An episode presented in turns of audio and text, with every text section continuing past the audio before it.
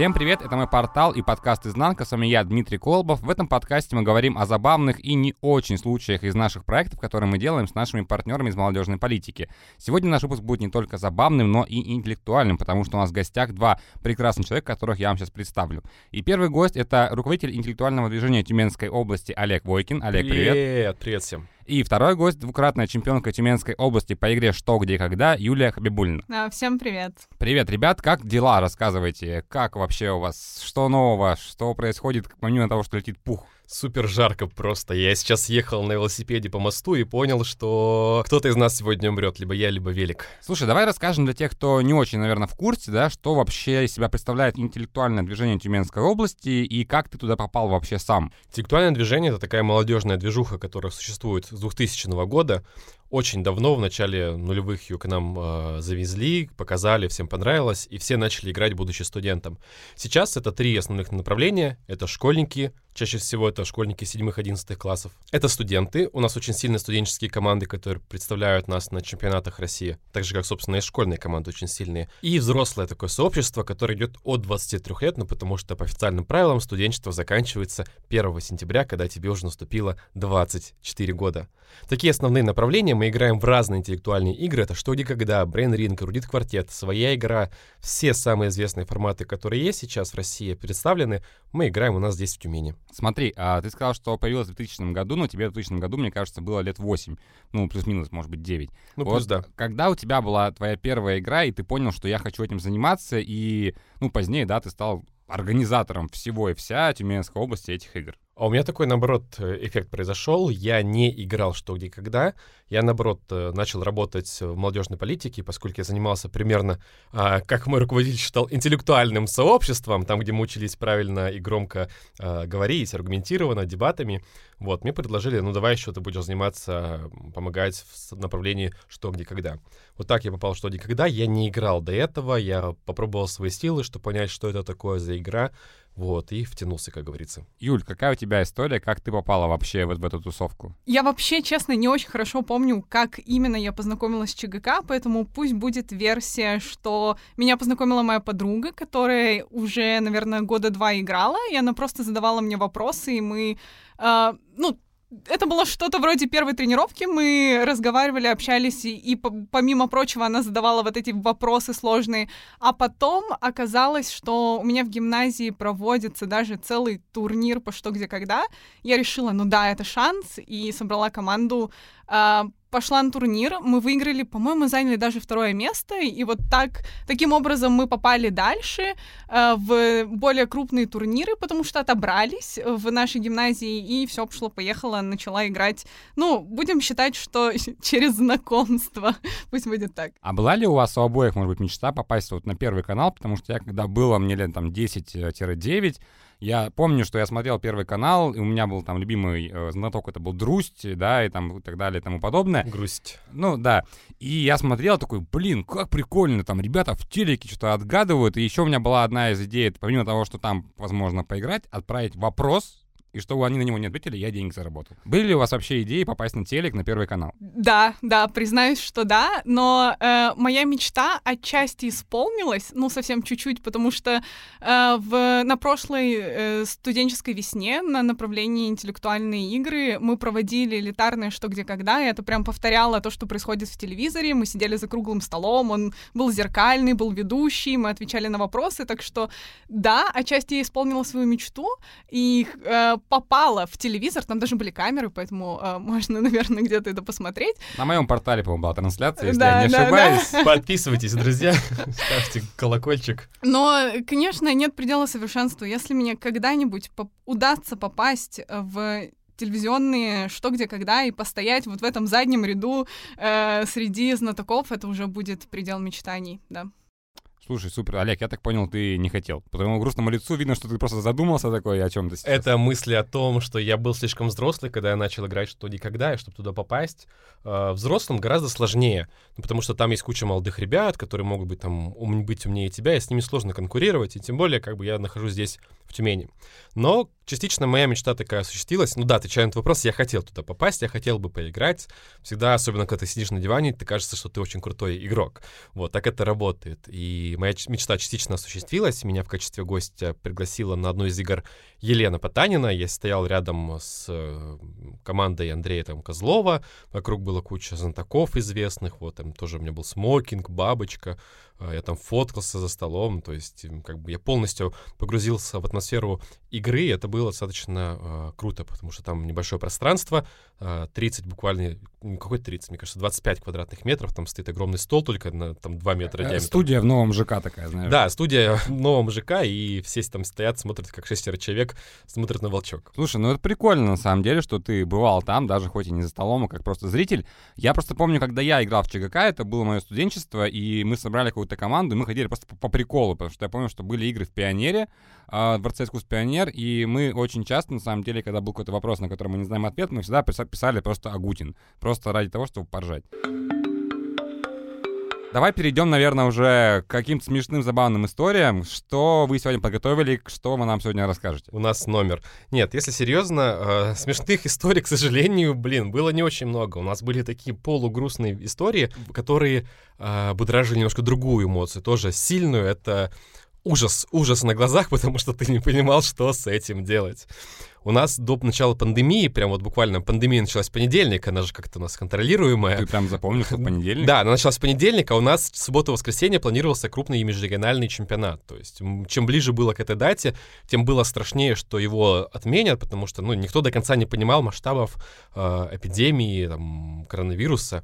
Вот, но мы готовили, мы там искали там перчатки, в том числе заботились об участниках. Но была большая самая главная проблема. У нас было слишком много заявок. И вроде бы у нас было классное помещение, у нас было там целых два этажа, одни в одном зале, другие в другом зале, вроде бы хватало. Заявок было тогда 76 команд, то есть умножаем на 6 плюс запасной плюс э, другой еще там человек, порядка 600 человек. Вот, 600-600. Ну, ребят, не судите строго, я как бы веду организовываю мероприятие, я не знаток русского языка, если что, потрапьте. Ну да, пытаюсь немножко. Вот. Э и э, в какой-то момент нам говорят в среду, вот уже в субботу мероприятие, в среду звонят и говорят, слушайте, у нас там будет небольшой факультатив на 5 человек, но мы хотим все-таки провести в стенах наших аудиторий, поэтому, ребят, ищите другое помещение для ваших игр. И мы такие, э, что? У нас тогда приезжало большое количество команд из разных регионов, там Пермь, Челябинск, Екатеринбург, э, если мне изменяет память, Новосибирск, МАУ, там Янау, то есть у нас был хороший такой пул э, команд, крупный наш исторический турнир — и в этот момент я немножко прифигел. Ну, потому что я начал звонить во все крупные площадки, где в принципе, хотя бы можно там 50 команд вместить. Они стоили очень больших денег. Они там, там по 50, по 60, 70 тысяч за день, э, плюс куча заморочек, плюс там у них там нет два дня. А у нас, кроме что когда у нас проводились еще другие игры, нам нужно было найти дополнительные помещения.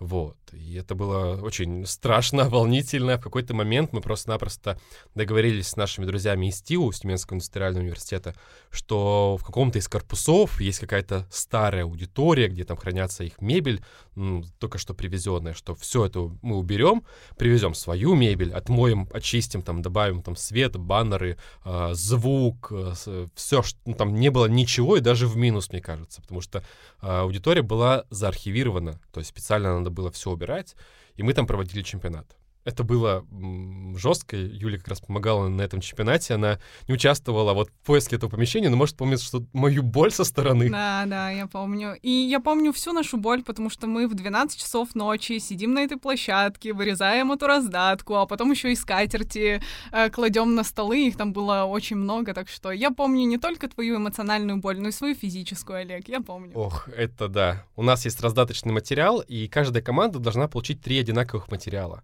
Ну, вот, ну, то есть, представляете, да, 300, 210 картинок надо разрезать, а еще таких вопросов на дистанции 72 вопроса, может быть, штук 10, 12, 15, и ты раздатку раскладываешь, ты раскладываешь эти бланки, там, 72 вопроса на 72 команды в уме умножьте, мне кажется, где-то 5-6 тысяч бланков, ты должен их разложить по стопкам, ничего не перепутать чтобы наши участники были счастливы. Ну, то есть, как бы, организаторы в тот момент не очень счастливы, ну, потому что ты в какой-то момент устаешь, но потом, когда ты все проводишь, смотришь на этот нескончаемый зал столов, стульев и участников, такой наслаждаешься. Практически со всеми мы говорили о том, как ковид повлиял на их проекты. Вот как ковид на вас а, вообще отразился? Потому что, наверное, было тяжело в офлайне что-то делать. И как вообще выглядит ЧГК в онлайне, если он был? Ну, это, знаете, такой вот прям особый вид удовольствия для некоторых. Ну, потому что, когда ты находишься по интернетам, ты чуть-чуть, но можешь гуглить. Никто от этого не застрахован, а, как бы можешь что-то проверить. Ну, не обвиняю всех, но как бы такие прецеденты были даже на крупных всероссийских чемпионатах, когда там через Яндекс Аналитику поисковых запросов в городе Перми, ну, условно, в городе Перми, находили команду, которая гуглила тот или иной факт-вопрос. Было очень забавно, когда, условно, там вопрос про дебаркадер, да, какой-нибудь, условно, и там люди гуглили, что такое дебаркадер. Типа, что такое дебаркадер во время чтения вопроса? Ну, таких перлов забавных фактов на Google же мы потом тоже несколько находили. Мы заставляли наших команд записывать обсуждения от начала до конца игры. То есть даже пятиклассники, семиклассники должны предоставить нам были видео либо аудио доказательства того, что они там реально играли честно. То есть мы не ставим это под сомнение, но тем не менее знаем, что некоторые учителя любят подсказывать своим командам, особенно когда за ними никто не следит. Вот. И мы так часть команд, где-то команд 7, 8, 10 могли отрезать, чтобы найти какую-то команду, которая предоставила запись. То есть выиграть могла, условно, 13-я команда, но у нее была запись. Чтобы не давать сейчас трафик Гуглу, расскажи, пожалуйста, что такое дебаркадер, потому что, мне кажется, люди, которые слушают, они не знают, что это такое. И, насколько я помню, ты на одной из планерок нам этот вкидывал вопрос в наш рабочий диалог, типа, что такое дебаркадер? Накидывайте, ребята. Такая лодочка, да, условно. Я просто забыл, что это такое вообще. Нет, это условно такая лодочка, которая перевозит разные вещи. Вот, ну, как бы это мое понимание, потому что я в детстве рос, и мне вот, допустим, папа всегда говорил, смотри, вот это вот дебаркадер, мы идем с него, типа, рыбачить такой причал. То есть, условно, лодка, которая в том плавает, но для меня это всегда был какой-то кусок железа. Вот, поэтому такая вот история. Ну, кто как понял, тот так понял, потому что я ничего не понял. Пишите Если, ваши ладно, версии в ладно, комментариях. так уж и быть, вы можете загуглить, да, либо написать в комментарии, что, по вашему мнению, представляет собой дебаркадер. Ну, это прикольная история, потому что у нас э, на сайте часто есть голосование. У нас было голосование за лучшую группу, по-моему, студенческую.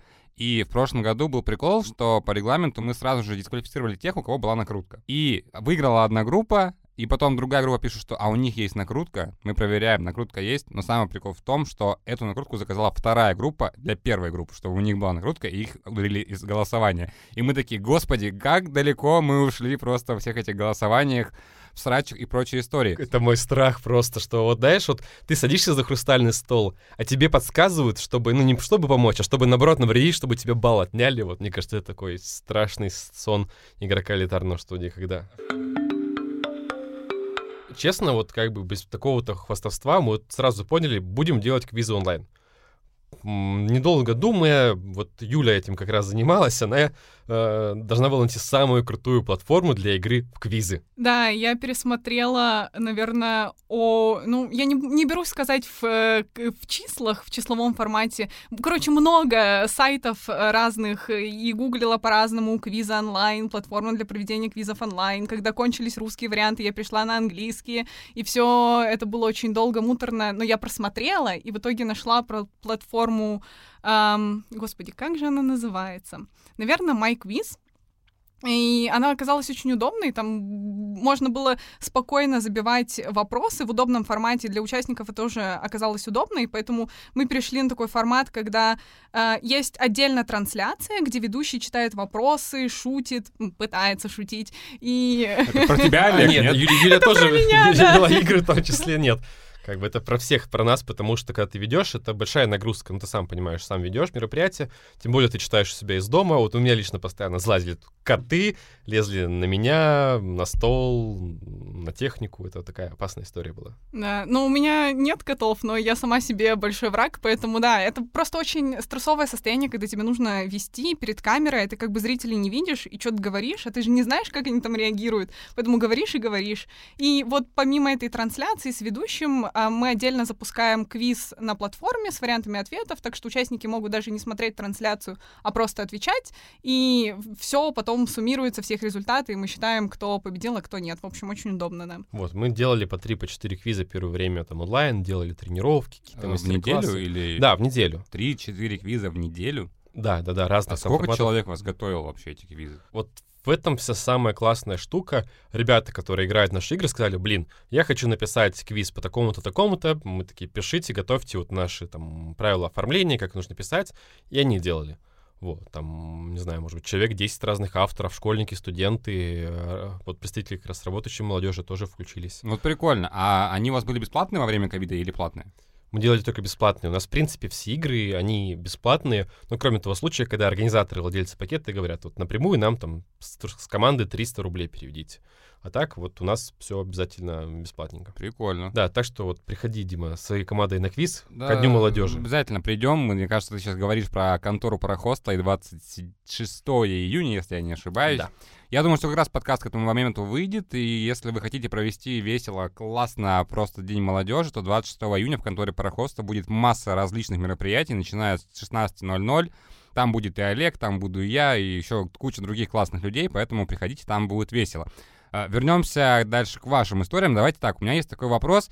А, как часто а, у вас что-нибудь ломалось? Например, на брейринге кнопка или на телевизионной версии волчок или, не знаю, что-то еще. Потому что мне кажется, что в проведении офлайн мероприятий много есть всегда таких X-факторов, когда что-то ломается, рвется, не приезжает, не знаю или что-то в таком духе? А, я, наверное, могу сказать не про кнопки или там э, какие-то материальные вещи, а про таблицы, потому что если чемпионат большой, то мы проводим там сразу несколько дисциплин. Брейн-ринг, мультиигры, что где когда, эрудит квартет, в общем, все сразу.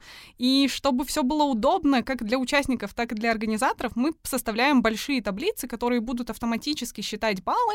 Э, в общем, чтобы заносить результаты, было удобно. И эти таблицы бывают очень сложные сложные. А я вот не всегда совсем представляю, как они работают. И вот когда она ломается, это вообще крах, потому что на одном чемпионате она сломалась, ее нужно было очень быстро починить, и мне казалось, что это, ну, сто процентов восстание машин, потому что я вообще не представляла, как она работает. Но в итоге с горем пополам мы ее починили, все более-менее начало работать, таблица была спасена, да, баллы посчитаны. Да, спасти рядовую табличку. Ну, про волчок у нас не ломался, у нас более страшная история была. У меня есть хрустальный стол, который который такой вот, прям вот как в теледомике, мы его там старались сделать максимально точно, у нас есть такой же волчок, и его привозили ребята. То есть они привезли его в закрытом состоянии, там положили условно как бы на пол, ну потому что как его еще положить по-другому? Именно столешницу, которая покрывала стол, да, она вот сделана была из зеркала. Почему была, сейчас расскажу. А, ну вот, приезжает наша гостья Елена Потанина, такая все, такая вся классная, заряженная, она еще там пару фильмов готовила в этот момент с Валдисом Пельшем ездила, и заскочила к нам после Арктики, Антарктики, точно не помню, где она в этот момент была, когда я звонил. Визит Тюман, приезжайте Visit в Тюмень, Тюман, да. смотрите. У нас есть тоже льды, э, пингвины и так далее. Вот, и самое интересное, я вот открываю, чтобы показать рельный стол, а там на столе просто-напросто в дребезги разбитое стекло и отпечаток ботинка 46 размера где-то. То есть чувак, который принес стол, решил по нему назад пройти, и как бы он треснул. И мы такие, ночь, э, мероприятие уже завтра на следующий день. Как бы такие, блин, ну что делать, что делать, что делать? Как, покупать новое зеркало, идти. Был такой очень напряженный момент. Вот мне в итоге интересно, потому что вот если исходя из твоей истории, как я понял, у вас был стол, и вот этот вот круг, который зеркально-черный, он да. у вас был... Стеклянный. Ну, ну хрусталь. Ну да, да, да. Ну, типа там стекля... зеркальная черная, Зеркало, зеркальная да. черная, зеркальная черная, правильно же я понимаю? Не, он просто чисто зеркальный, там конвертики лежат разных цветов. А, чисто зеркальный. А да. там как далеко трещина ушла вообще? Слушай, он был просто в дребезге, а, то есть там так? мелкие осколки, там, не знаю, мне кажется, четверть стекла была полностью повреждена. Если ты его начнешь как-то трогать, то трещина пойдет дальше. Ну я просто так вот сейчас сижу, накидываю, как человек, который там много сделал в своей жизни мебели и ремонтов, э, что я бы, наверное, в первую очередь подумал, а зеркальной пленки, которую можно было бы заклеить, наверное, сверху, и в целом бы, если аккуратно пользоваться, было бы даже незаметно, и, может быть, он бы не треснул. Как в итоге вы решили эту проблему? Слушай, да, это прикольная, классная идея, но не в пятницу вечером, когда все уже почти закрывается. А, как обычно, помогла а, такая вот наша команда. Человек очень сильно долго звонил а, коллегам из одной типографии, э, уговаривал нам сделать. В итоге они там нам сделали похожую поверхность, причем сделали очень классно и надежно, и мы ею пользуемся.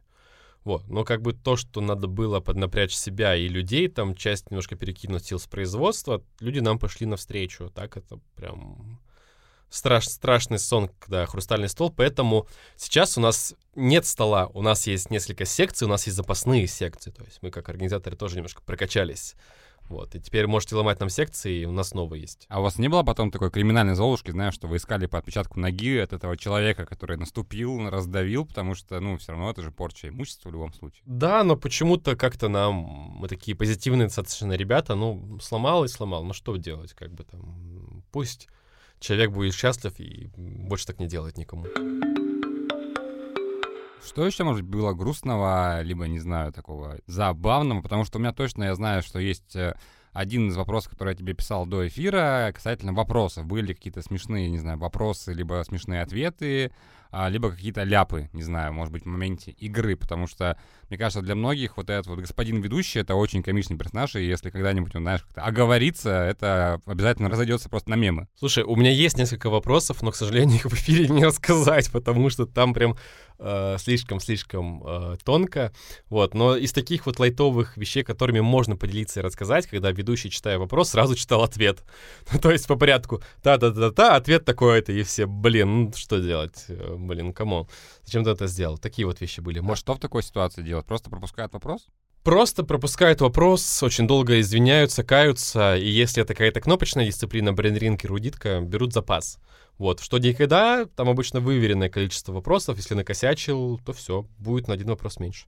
Такое бывает, и на очень э, главных чемпионатах, на школьном чемпионате России было такое, что почему-то вдруг организаторы решили преамбульную часть открытия перенести на потом, как я помню, и начать тур играть на 7 минут раньше. И получается, что идет уже третий вопрос, э, чемпионат России, там дофига команд, там Казань, крутой зал, и команда просто забегает, потому что они-то пришли к 11, думая, как всегда, что сначала будет открытие, там вот поздравления и все. Они решили вот так вот сделать. Это было забавно. Ну, то есть команда чуть не опоздала, получается? Они опоздали. А, Там опоздали, несколько наверное. команд опоздали на чтение нескольких первых вопросов. Я не помню. Им вроде бы потом эти вопросы дочитывали дополнительно. Ну, я могу себе представить картину, когда команда заходит. Итак, пятый вопрос. Это... И такие, в смысле пятый вопрос? А ты ехал с Владивостока? Ну да. С 10 дней. Кстати, Владивосток — прекрасный город. Юль, а давай тебя спрошу, как такого, ну, более активного игрока, да, который играет в ЧГК, играл в ЧГК. Какие-то у тебя, может, есть смешные воспоминания с игр, может быть, в том числе в обсуждении с командой, либо вот каких-то там соревнованиях? Ну, я думаю, э, самый э, смешной и одновременно грустный момент — это то, как ты записываешь ответ на бланк, потому что я капитан, и моя задача не просто выбрать ответ, но еще его и записать. А когда ты записываешь, у тебя не всегда хватает времени на то, чтобы сделать это хорошо. Поэтому в какой-то момент ответ был горький, а я решила, что нужно писать почему-то горький, и мы так и сдали. И нам потом не хватило этого одного балла, и мы пошли спорить с эм, э, игровым жюри, что это просто капитан у нас дурачок и не знает, что правильно писать горький, а не горикий.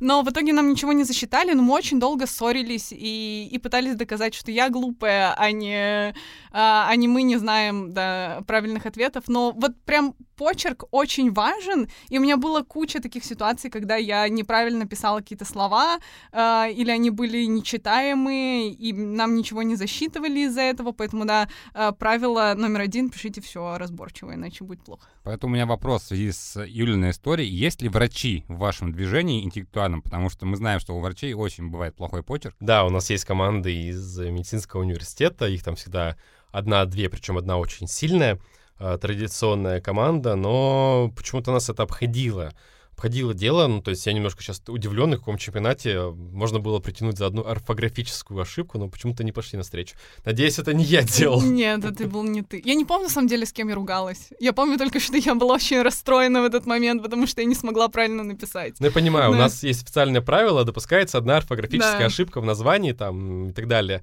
Очень забавно, когда ответ «он», а они пишут, допустим, «ок», ну, там видно, что «ока», и типа, ну, одна же ошибка, зачтите нам, то есть ошиблись в одной букве это, да, такая забавная история. А, такой вопрос у меня. Вот смотри, а для вас, ну, как ЧГК, да, это такая, по сути, не знаю, работа, серьезное хобби, да, это, может быть, для кого-то прям вся жизнь. Вот вы, как участники ЧГК, ходите ли вы на другие э, интеллектуальные штуки, о которых я сейчас скажу, например, там квиз плиз или мозгобойня? И можно ли для вас считать таким, знаешь, как ну, отдыхом? Слушай, Юль, давай расскажи, каково это играть два часа в интеллектуальные игры? Я бы сказала, что это не отдых, а зависимость, потому что, ну вот мне правда не хватает игр, э, которые мы проводим, в том числе и потому, что во многих я являюсь организатором, а хочется вот прям поиграть, и поэтому да, я сто процентов хожу и на квиз, плиз, и на мозгобойню с командой, и мы там играем. И я думаю, что на самом деле это очень похоже на то, что происходит в «Что, где, когда», но чуть-чуть другой формат, потому что что, где, когда это прежде всего э, вопросы текстовые и с раздачным материалом, с картинками, а квиз он больше такой э, разнообразный, типа музыкальные вопросы или вопросы только с картинками или разные форматы туров, что тебе э, интереснее отвечать, там, например, можно поставить галочку и получить дополнительные баллы или наоборот э, потерять эти баллы. Ну, в общем, разные механики, что тоже интересно. И я думаю, что мой опыт в «Что, где, когда» таком серьезном, он помогает играть в квизы в том числе, потому что, ну, на таком базовом уровне я понимаю, как строятся вопросы. То есть я могу давать ответ только с помощью того, что я понимаю, как примерно построен вопрос и, и как он работает. И в том числе э, я замечаю, что вот благодаря ЧГК получается все время обсуждать, потому что иногда видно по команде вот сложный вопрос, и вы такие, типа, а, не, я не буду думать, ну, ну прям тяжело, ну зачем? И потом, в смысле вы не будете думать? Нет, давайте обсуждать. И вот обсуждение вы все равно доходите, поэтому да, это все очень связано, я думаю, и, и одно другому очень сильно помогает. А не было никогда такого хейта, вот я сейчас как простой пользователь, да, там тех же квизов скажу, а, например, когда, ну, команда приходит, которая играет регулярно в ЧГК, да, которая является а, членом интеллектуального сообщества Тюменской области, приходит на мозгобойню, а, и там выигрывает, да, например, и у простых людей, которые просто пришли почилить, потусить, у них такие, типа, блин, чё вот они такие умные ходят сюда, это вот знаешь, как говорят про людей, которые умеют петь, не ходите в караоке, потому что вы тут начинаете красиво петь, а мы там, ну, выпившие, не можем, да, типа, расслабиться. Вот было что-нибудь такое вообще в вашей жизни, когда, может быть, к вам, ну, как-то плохо отнеслись, да, потому что вы, как бы, интеллектуалы, а люди хотели просто расслабиться? Слушай, ну тут надо, мне кажется, немножко разделить. Uh, я, допустим, вообще почти не знаток, да, как бы, и Юля играет в что никогда лет пять, да? Да, пять. Ну, то есть, как бы, мы не та аудитория. Я, наоборот, играю в команде, мы выиграли три финала квизплыза к ряду, то есть мы играли все время бесплатно. Ну, то есть есть за что вас хейтить, скажем Нас так. хейтят, да, за то, что мы там почти не проигрываемся, там думают, что мы списываем. У нас, наоборот, другая история. У нас в команде из людей, которые прям полноценно играли в ЧГК, только один. Вот там Женя, и то он на одном финале не был, звали Дениса. Он тоже знаток, но как бы все остальные ребята, они вообще никогда не играли там что никогда, у них нету какого-то такого интеллектуального бэкграунда. Приходили команды, которые хотели выиграть финал, они звали туда крутых чемпионов, там, чемпионов России, там, мира, Европы, крутых там своячников, то есть. У них не получалось нас обыграть, но просто потому, что квизплыс — это немножко другой формат. Ну, то есть там своя игра — это там какие-то такие очень сильные знания, которые там пригодятся, вот, а потом вопрос про чувака, который э, совершал преступление, оставлял там э, какие-то праздничные атрибуты, ну, то есть этот календарный человек, он, то есть как бы они вот таких вот вещей уже не знают. И мы на таких вещах выиграли один финал, второй финал, третий финал, и нас уже вот наоборот начался обратный процесс, то что ребята удивлялись, почему, как так, по-любому там ответы там гугля, там не могли они, не играя что никогда, э, правильно отвечать. Ну, то есть знатоки у нас есть, но, к сожалению, или к счастью, мне не совсем нравятся вот эти вот квизовые истории, потому что, как Юля сказала, это совершенно другое. Это другой формат, это другие вопросы, и часто, вот в том числе не совсем правильно, вот эти франшизы, они берут сыгранные вопросы из открытых источников и задают их второй раз. Ну, то есть, как бы, ты про видишь, блин, а этот вопрос, условно, я где-то там видел, играл, вот буквально вчера был вопрос, который недавно я как будто сам читал кому-то на одном из турниров своих. Вот. Такая вот история обратная есть. Заговорили о вопросах, поэтому сейчас я вас попрошу, ребята, придумать один самый ваш любимый, либо вспомнить э, вопрос. Мы его озвучим прямо сейчас в подкасте и будем ждать ваши ответы в комментарии. Первый, кто ответит правильно, получит подарок от моего портала и интеллектуального движения Тюменской области. Олег, ты готов? Да, круто. Есть один вопрос, э, его написал я сам, я его отправлял на телевизионное «Что никогда». Там он не сыграл, давайте он сыграет сегодня здесь. Каждый день на холме Святого Януария в Риме производится пушечный выстрел. Внимание, вопрос. какой целью это делают римляне?